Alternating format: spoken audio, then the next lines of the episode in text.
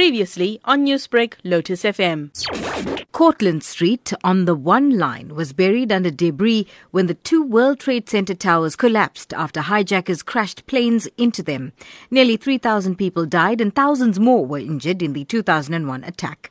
Meanwhile, a breakthrough in D N A analysis is helping identify more victims of the September eleventh attacks in New York, but the scientific advance is of little consolation for families of those whose remains may have been buried in a Staten Island landfill. The official death toll in the attacks on Lower Manhattan's World Trade Center is two thousand seven hundred fifty-three, including the missing and presumed dead. Only one thousand six hundred forty-two of them, about sixty percent, have been positively identified.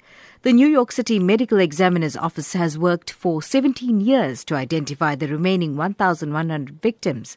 The advances have been bittersweet for nine eleven families who've unsuccessfully fought to stop the city from making a park out of Staten Island's enormous Fresh Kills landfill, where one point eight million tons of Twin Towers debris was dumped and buried. For Newsbreak, I'm Salma Patel. Newsbreak, Lotus F M, powered by S A B C News.